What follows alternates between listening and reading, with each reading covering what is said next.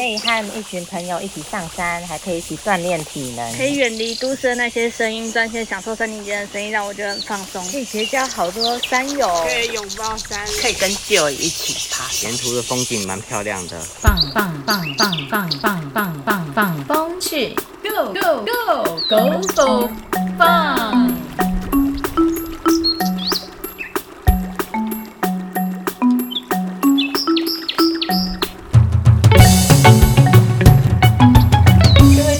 友，大家好，欢迎收听，放风去。我是苏玉黛。我是张家珍。呃，我是陈浩文。我是张佑维。哎，浩文佑维，我们今天的主题是什么呢？呃，我们的今天的主题是关于迷路哦。嗯有圣诞老公公吗？哎、不是圣诞老公公那个迷路，是讲说我们登山看不到路的那个迷路。哦，这样子哦。哎、那你想要跟我们分享什么呢？哦，我我其实有一个很印象深刻的迷路经验，就是我刚来到东华大学的时候，有一堂体育课需要定向越野。我光看着地图走了东华大学，走到迷路了。当时迷路的原因是因为找不到地图上面的参照物，心情很慌张。地图上面的参照物，浩文，你可以帮我们说明一下，定向越野上面有参照物。因为定向越野老师发的地图上面会有一些图示，例如像是建筑物啊，或者是丘陵啊那些的地形，它会标示在上面。那我们就要依据地图上的这些指示，去找到相对位置，在那里会有我们需要做标记的点。我记得定向越野的地图上面会有一个指北的方向，而且老师应该也会发一个指北针给你们吧？呃，老师是叫我们利用手机的定位。那指北的方位的话，我们是用手机上的指北针来看。所以你们有地图又有指北针，对，然后结果就迷路了。哎，那迷路的原因是什么啊？有指北针，又有地图，迷路的原因是当时觉得学校的校舍长得太像了，然后不知道我站在哪一间校舍上面，然后走错方向了。嗯，哎，那我们去登山的时候，有指北针也有地图的话，也会迷路吗？呃，我觉得依照我的状况，因为我也分不清楚到底是站在哪一棵树上面，或是哪一个地形上面，所以还是有可能会迷路的。那这样子的话，你就应该好好学学怎么观看地图喽。哎、真的真的，上次哦，我听到有一个很搞笑的的事情，就是有一个人去爬大武山，然后呢，呃，不知道走走走，不知道他就自己不知道走到哪里去，然后他就说有人吗？有人吗？有人吗？然后后来他就有一个山友就想说，为什么在山里面都一直听到有人吗？有人吗？他就觉得很好玩，他就说有诶、我有诶、我是人诶、然后那个女生就说，哦，我迷路了。然后那个男生就说，嗯，哇，好神奇哦，这个地方会迷路。哎，你在哪里呀、你没有带离线地图吗？然后那女生就说有哎，可是我不晓得要怎么看呢，我不知道我在哪里哎。然后那个男生就说，哦好，那你不要动，我我寻声音我来找你。结果那个男生就循着声音去找他，大概就离那个路径二十公尺，然后那个女生就迷路回不到那个路径，还好她一离开路径，她就开始就是求援嘛，他就求救说有人吗？有人吗？他没有傻傻的继续一直往继前走，乱走。哦，我这个新闻，这个好像有上新闻，对不对？对，还好他没有继续往前走，否则他就是否则她就越走越远，他真的就会真的就找不到人了。嗯所以还好他那时候有叫，但是有趣的地方就是他有离线地图，可是 还是找不到路。他还是找不到路，就表示说他不会看，还是要学会怎么看地对图。，要学会怎么看地图。没错，说到迷路的新闻啊，前阵子好像有一个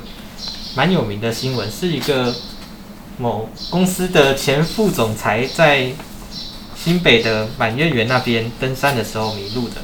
那他是一个人出发去登山的，但他的家属就发现他的讯手机讯号跟他们失联，然后向警方通报。那最后很可惜的是，在四天后才找到他的遗体。哇，这是很悲惨的一个三难的一个故事哦。但是蔡庆国满月圆的这一个三难事件，很值得我们来学习哈、哦。就是他的这个经验啊，为什么他会迷路，然后呃，他到底发生了什么事情？我们学习不是说我们要学习他三难，是说透过一个宝贵的生命的消失，我们应该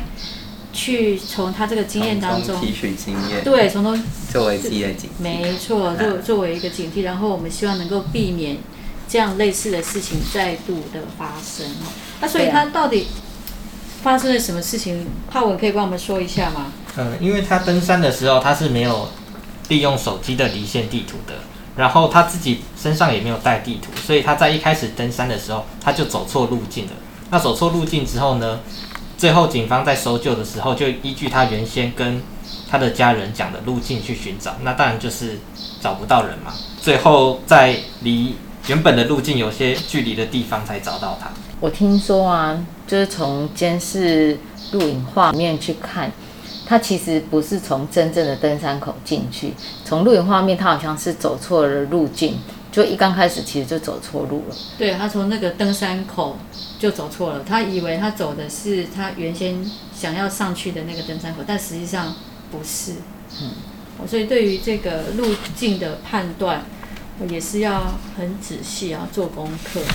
但是有时候其实，在山上啊，有有一些路径，它其实不一定只有一个登山口，就像是我们前几天爬了花莲的月眉山，那月眉山其实它有新的登山口跟旧的登山口。那如果对于那个环境很熟悉的话，其实你就会知道哦，这两条路其实是相同，或者是你透过那个地图的判断，你就知道哦，这两条路其实最后会连接到同一条路径，只是前面的路径。对，这前面登山口不一样，对。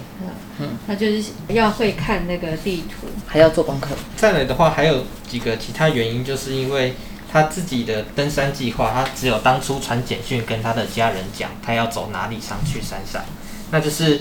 因为他最后走错路嘛，那所以家属当然也没办法正确知道他到底在哪里。还有一个原因是因为那几天的天气其实不太好，所以他换来的手机也是没有办法定位的，导致他们在搜救的时候比较难去知道他的位置。也就是说，那现在有一个问题啊，刚刚是说这个罹难者他其实是用电话告诉家人说他的路线，那他没有留下任何其他的资料让家人知道他怎么走。嗯，他是用讯息的，他可能是利用赖或这种通讯软体去告诉他的家人说他要走哪里上去。所以他的家人对于他要行走路线也没有概念，因为他只能透过文字嘛，对所以他没有地图，他也没留地图告诉家人说他想要走哪一条路。没有，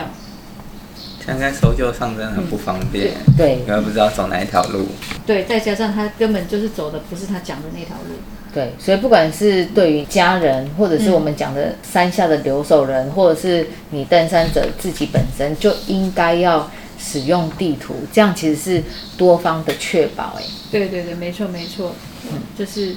不管什么样的山哈，有有时候我们都还是要很小心谨慎，因为有时候这个山好像就是在家里附近，好像很很平常的一个山，但是有可能就是轻忽，因为它本身也是轻装上去，嗯，哦，它也没有带太多的其他的东西上去。那说到地图的话，我们有哪些手机的离线地图可以用？其实手机的离线地图有很多种，不同的 app 都可以使用可。能就像之前我们在上课的时候，老师是建议使用践行笔记这款 app，然后里面有一个很好用的功能，就是离线路地图。就有了离线鲁地图，我们就不用再担心手机没讯号时迷失方向了。可是啊，其实我觉得手机在使用上还是有一些限制啊。对，就假设说，如果你的手机没电啊，或者是电，呃不小心泡水，或是手机掉了，对，走一走哎手机生命掉了。中好像失去了一个希望呢。哎呀，手机掉了，所以其实如果说要使用呃手机的 app，当然那个是在整个状况都很安全的情况下使用是没问题。可是如果万一还是有紧急状况发生，就例如手机没电啊、掉下去啊，然后突然关泡水啊哎泡水，突然关机啊，其实应该还要再准备其他的东西来做辅助。例如纸本的地图，对，我觉得纸本的地图，呃，即便你不会还不太会看，我觉得还是需要携带一下。嗯包，含手机没电，对，呃，要期待就是我仍然建议说你还是要会看呐、不然的话不会看，然后穿上去是很危险的。这样纸本地图也没有用，又不会看啊，所以还是要会看哈。那除了这个地图之外，呃，老师建议的践行笔记主要会建议给学生，是因为它是免费的软体啦。对，像，主要是免费，而且它是呃 Android 跟那个 ISO 系统都可以用都。可以用。那对于同学来讲，就有的同学是用那个 iPhone 的，有的是用那个 Android 的，都可以用。主要是因为这个原因，它免费，但实际上还有别的还不错的软体，但是它可能要付费。对，像三菱日志这个也是需要付费。不过我这边可以提供一个讯息，就是说我们也不一定要用手机的 app，其实我们也可以先上网去网络上去看一些登山的地图，例如像地图的产生器，先做个功课。那这样的话，其实你在行前就可以具足很多的一些概念，登山地图的概念。对，离线地图虽然很方便，但是离线地图它就是呃线条嘛哈，但是我们对于这个路径仍然需要有更多的资讯来知道说我们到底走的那个路到底长什么样子。那有什么好方法可以让我可以知道说这个路长什么样子吗？就像我们之前在上课的时候，不是有呃提到我们要去大理大同两天一夜的活动？那在这个行前说明的时候，我们有给大家做一些功课。那你们还记得我们给大家做了什么样的功课吗？哦，对，那时候老师有在行前说明会上面的投影片，有给我们看一些照片，然后那些照片上面有哪些岔路口是需要去注意的，然后还有我们什么时候会走到哪些路段，这些都可以有效的帮助我们去认识路线。像这些其他人登山的经验，就是我们做登山计划的时候很重要的一环。因为像一些我们不熟悉的地方，我们可能只能依靠其他山友提供的一些资讯，去认识那个地方的地形或者是一些路径等等。那这边也要特别提醒啊，你参考别人的路径，其实要注意时间，因为像嗯，像台湾其实很容易发生地震。那如果发生地震的话，有可能那个地形就改变哦，就像是最近大家知道中横不是有一段好像是、哦摊方对一百一十七点多公里处有摊方，好像听说要修到五月十几号才会开放。那其实不只是一般的公路，在山上的路径也是一样，有很多地方像八通关古道坍塌，有些路径传统路径就会更改，然后变成是要高绕的路线。那因此，我们的路线有时候不一定是一成不变，常常会因为呃天气啊、地形啊、环境而有所改变。对，像上次我们本来想要去屏风山，对那屏风山有旧登山口跟现在有一个新路。对，新开发的路对，旧的登山口，它是我上去的话，会绕，它对路线会比较长，比较长比较长困难一点。对，它有一些破碎的地形。那现在开了新路之后，就会比较好走一点。那现在就是说，我们在找资料的时候，都会想要找新的资料，因为新的资料会比较及时，啊、让我们现在登山的时候路径会是现在的状态这样子。所以所谓的新资料跟旧资料，多久叫做新资料，多久叫旧资料？我们希望资料的时间最好是在几个月以内的，像去年的资料可能就不太适合用。如果可以的话，我觉得建议还是大概半个月或一个月，这样会比较保险，因为越近越好。对越近越好。那如果不小心走到一些人人烟比较稀少的路径，比较少资讯，该怎么办？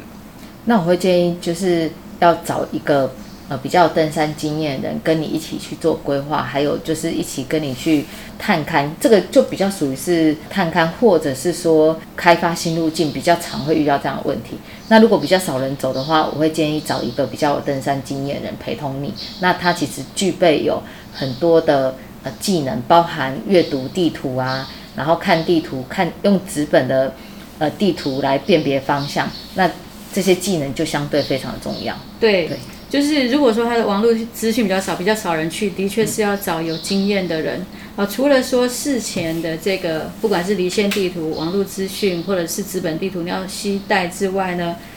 还有一个很重要就是说，有经验的人到了山里，他比较能够看出哪一些是真正的路径，哪一些是受径，哪一些是有些人迷路之后乱走碰出来的路径哈。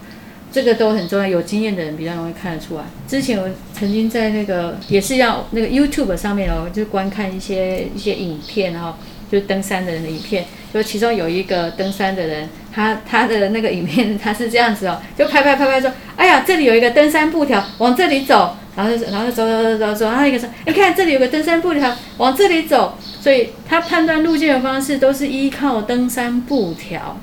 请问一下，依靠登山步条是一个好方法吗？这边你讲到了一个重点，没错，来，登山步条其实它是可以作为参考，但是不能完全信任。好，举例来说，如果有一个人他很喜欢绑布条，然后绑绑绑绑，结果绑到最后他走错路了，他发现他走错路了，结果呢，他又在寻找其他的路径，然后走回正确的路，可是他不会回头去把那些错误的路径的布条拆掉拆掉。不会回头拆，他不会迷回头猜路怎么办呢？啊，因为他已经迷路，所以他好不容易走到一个正确的路，所以他他不会去回去把旧的步条拆掉啊。对啊，这是一个很一般，对一般正常行进的时候，他不会再多花费这个时间。去拆步条。好，这是第一嗯种原因。第二种原因就是我们刚刚有提到，路径有没有可能会崩塌？有，所以他可能本来他是好心，他就绑布条、绑布条、绑布条，好，啊，我们就顺着他的布条继续走。可是呢，他绑的这个路条，呃，这个布条的这个路，后来因为台风啦、山崩啦等等土石流啦，这个路是有变化的，以至于他以后的这条路可能是危险的路。嗯，可是他布条不会拆啊。对，好，所以绑布条它不能够取代我们的地图，它不能够取代我们事前的功课。它可以作为参考，但不能完全的去信任、对依赖。对好，但是还有一件事情，其实为什么我说我很喜欢践行笔记的这个 app？主要原因是因为那个践行笔记上面会有很多人会回报说，啊，这个路径有问题的，或者是这个路径没有水源了，或者是这个路径可能需要注意哪些事项。其实，在践行笔记的 app 里面都会让山友去做回报，所以因此我其实蛮喜欢践行笔记提供给大家做参考的原因，是因为这样子。所以它有一些比较及时的讯息，就是现在的路况的变化。对那我们如果要去这条路的时候，我们就有这些山友们的回馈，然后帮助我们做判断，说我们这条路适不适合去。而且它还其实，假设你今天大同大理爬完之后，你也可以在呃践行笔记里面写一下你的心得，对以后然后提供照片对啊，对耶，这样取之于人，然后又可以授予人的感觉，真的很棒呢。对啊，那我们除了事前的登山计划以外，我们还有什么东西需要去准备的呢？如果刚刚讲的计划是可以提前准备的，但是天气变化多端，我们什么时候看天气预报会比较好呢？嗯，那我们天气的话，最好是三天前的时候，我们就要去看最近这几天会不会有什么滞留封面啊，或者是会有台风之类的，这种很容易会有比较大量的降雨的，那最好就要避免不要上山。对。那其实我们在前三天，但我们一直到呃爬山的过程之中，我们其实也是要去留意山上天气的变化，因为有时候，例如说来了个台风，嗯然后你又纵轴，这个台风又刚好在你纵轴的中间侵入台湾的话，那这个问题可就大了哦。对啊，台风也不是突然就生成的嘛，所以前几天还是需要去看一下气象预报。对，然后去留意一下动态。现在要补充说明的就是说，如果说我们呃登山的活动是一天当天的来回，因为它路径没有很长，时间没有很多，那我们当然这个天气预报台风哦三天两天哦，这个我们就可以呃告诉自己说我们到底要不要上山。对，可是如果说我们到山里面去是一个礼拜的，因为我们从东边进去，我们从西边出来，台湾的西边出来哈，那我们可能这个一进去出来的时间，譬如说可能是一个礼拜哦，或者是说十天，那有可能我们在里头就会遇到有有可能会遇到台风，因为我们可能进去的时候台风还没来啊，但是我们在山里面一个礼拜嘛，所以有可能台风形成，然后就台风就来了，我这时候就哎没有办法避免，要随时注意对对，随时去留意呃山下状况，或者是说请留守山下留守人要跟你做通讯息的通报。嘿，所以其实留守人的一个重点，它也可以帮助你完成这一趟的行程，对对，确保安全。确保安全。嗯，是的，那如果说我们是用当天啊，或者说是一天两天这样的比较短的行程，那呃天气预报哎气象不好，那我们当然就是要跟同行的人员，他们说，呃，天气不好，所以我们这次的行程取消。我就不见得说一定要拼着这个天气哦，不好也要上山，不一定是要这样子哈。那如果说突然间降雨怎么办？突然间降降雨，就是说，我们看的天气预报嘛，那它上上面写说，啊，有时候会降雨，有时候不降雨啊，对不对？有时候天气就是这样子啊，对啊，天气预报也不见得时时都是准确的。因为它是然后就是几率的问题对，是几率的问题。当然，假如我们突然走到一半遇到下雨，该怎么办呢？当然就是把背包里面的雨衣拿出来咯，因为一下雨就是要把雨衣穿好，这样身体才不会淋湿，装备也不会淋湿。对啊对啊，对，要避免失温。对对，下雨天最担心就是说淋到雨后，哦，我们身体衣服湿了，然后造成失温的现象，然。后身体就会比较虚弱，难以走完全程。那另外，我们出发的时间是不是也很重要？对啊，出发的时间很重要。就假如我们今天太晚出发了，然后走到一半，突然发现天黑了，看天黑了，看不到路，我们要怎么走下山呢？所以我们出发时间不能太晚，要尽量找到合适的时间出门。记得要爬山前先不要睡太晚啊，不然的话你就看不到山顶上的美景，等着你的是黑漆漆的山林。嗯，没错这个概念非常好。对，早点出门哈，就是这个行程路径啊，还有我们的步伐的速度，还有这个山的难度，我们大概要去估计一下，我们一个小时啊可以走多远。嗯，那我们就可以去预估说，我们在什么时候，呃，哪一个呃路径上面有比较平坦，可以供我们休息的地方，哦，或是可以供我们扎营的地方，啊、那这些要先做功课，然后我们就要去估算说，那像这样的一个路径，我们需要花这么多的时间，我们要什么时候出发？哦，有时候所谓的早出发，不见得是天亮叫做早。呃，我们有时候会想说，太阳出来了，呃，五点，呃，五所以我们五点出发是早出发。可是有时候我们在爬山的时候，我们不是这样子算。还是要看一下我们自己走的路径，没错，还有有走需要花多远，花对对花多少少时间？对，花多少时间。所以有时候我们可能早出发，指的是我们三点出发，凌晨三点出发。啊那所以就是要看我们是走走多远。没错没错，看什么样的路。嗯。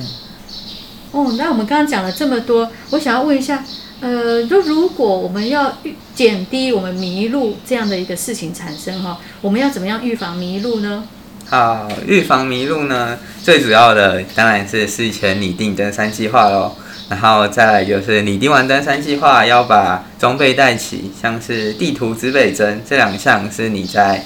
手机收不到讯号的时候可以有一个参考的东西。接下来是头灯、保暖衣物跟急救药物，这些都是紧急状况发生时你可以保持你自己生命状况的装备，也记得要带齐哦。然后接下来是要掌握自己的位置，不要轻易脱离原先计划的路径。要记得阅读其他山友的登山记录，了解山况。再来是注意体力及天气。假如遇到情况恶劣的时候，我们也不要勉强，要及时下山，保住自己的生命才是最重要的。那最后我想要问一下，我们做了很多的准备，可是万一真的迷路了，那该怎么办？怎么办？呃，迷路的话，像我们这边有一个 STOP 的守则，可以提供给大家做参考。那第一步就是先停在原地，冷静下来，因为紧张的时候，人容易都做出一些不正确的判断。那我们第一步就是先站在原地，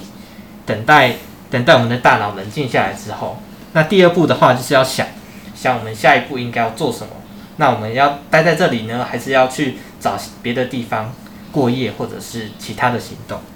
那第三步的话，就是我们要确认我们自己的状况，例如说我们的食物够不够啊，水够不够啊，附近有没有一些地方可以适合自己休息啊？那再来就是还有我们通讯点的部分，我们离通讯点的距离如何，还有天气啊、时间，这些都是很重要的因素。